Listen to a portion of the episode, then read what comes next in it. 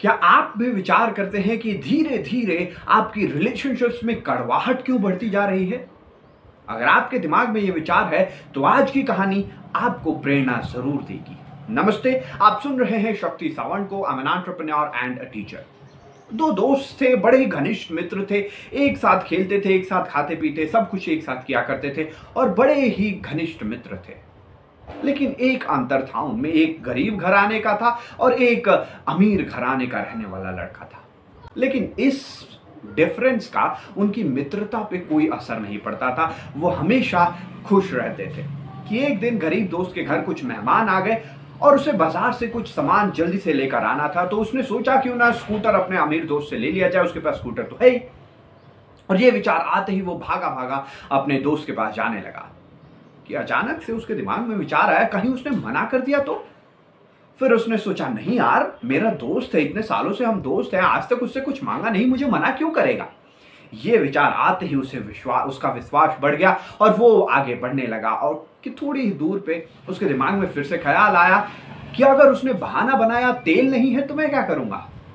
फिर उसने सोचा, अगर तेल नहीं है बोलेगा मेरा ही दोस्त है, मैं बोलूँगा स्कूटर तो बस दे दे, मैं अपने पैसे से तेल भरवा के तेरे को स्कूटर वापस शाम तक दे दूंगा। इससे उसका थोड़ा फिर से विश्वास बढ़ा, थोड़ा उत्साह बढ़ा और वो आगे बढ़ने लगा।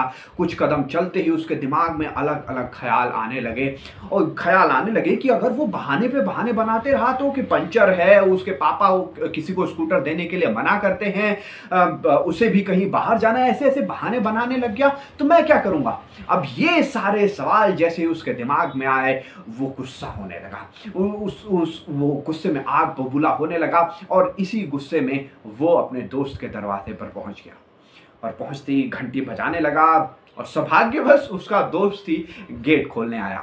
जैसे ही उसके दोस्त ने गेट खोला, अब ये गरीब दोस्त अपनी सारी भड़ास निकालना शुरू कर दिया कि तुम अमीर लोग ऐसे ही होते हो, मैं तो बस स्कूटर मांगने आया था, इतने सारे बहानों की क्या जरूरत थी, नहीं देना था डायरेक्ट बोल देते, पंचर है, ये है, वो है, हवा नहीं है, क्या मतलब क्या है इसका। 5 मिनट तक अपनी सारी भड़ास निकालता रहा और उसके बाद चला गया। अब ये अमीर दोस्त विचार करने लगा, मैंने किया क्या, कौन सा स्कूटर, कौन सा पंचर, कौन सा हवा नहीं है, ये क्या है।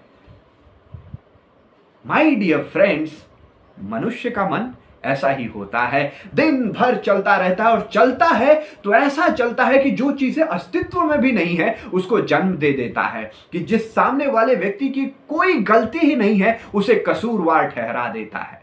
इसीलिए कहते हैं ना कि अगर इस जीवन में आपको रिश्तों का सुख लेना है और अपने आसपास के लोगों को समझना है तो उनकी गलतियां दिखाने से पहले एक बार मिरर में खुद से जरूर पूछ लें, शायद आपकी रिलेशनशिप्स में घनिष्ठता बढ़ सकती है। भगवान श्री कृष्ण भी कहते हैं कि ये दुनिया एक आईने की तरह है, आप अंदर से जैसे हैं ये दुनिया आपके लिए वैसी ही है। तो अगली बार किसी में कुछ कमियां दिखे तो उसे टोकने के बजाय, उसे समझाने के बजाय मिरर के सामने जाइए और खुद से सवाल जरूर पूछिएगा। आई गारंटी यू, आप अपने ऊपर स्माइल जरूर करेंगे, आप अपनी गलतियों को रियलाइज करके खुश जरूर होंगे और उसे सुधारने का आनंद उठाएंगे। इस कहानी की ज़रूरत जिस किसी को भी है उस तक ये कहानी ज़रूर ज़रूर ज़रूर पहुंचाइए, क्योंकि रिलेशनशिप आज के डेट में सबसे ज़्यादा ज़रूरी है। नमस्ते, आप सुन रहे हैं इंस्पायर्ड जीवन stories, we narrate to activate the power within you. नमस्ते, शब्बा खैर, be inspired and let's inspire life my friends. मिलेंगे अगले वीडियो पॉडकास्ट में with a new video with some new values.